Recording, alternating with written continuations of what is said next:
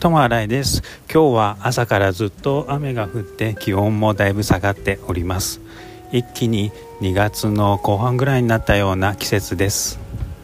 私は最近論文のためにいろいろ歴史を調べてるんですけど、その中で遅らばせながら知ったのが、台湾と中国の間で活躍された宋家の三姉妹という方たちです。とっても人生がダイナミックな人たちで、これからいろいろ調べていきたいと思います。ともあらいでした。ありがとうございます。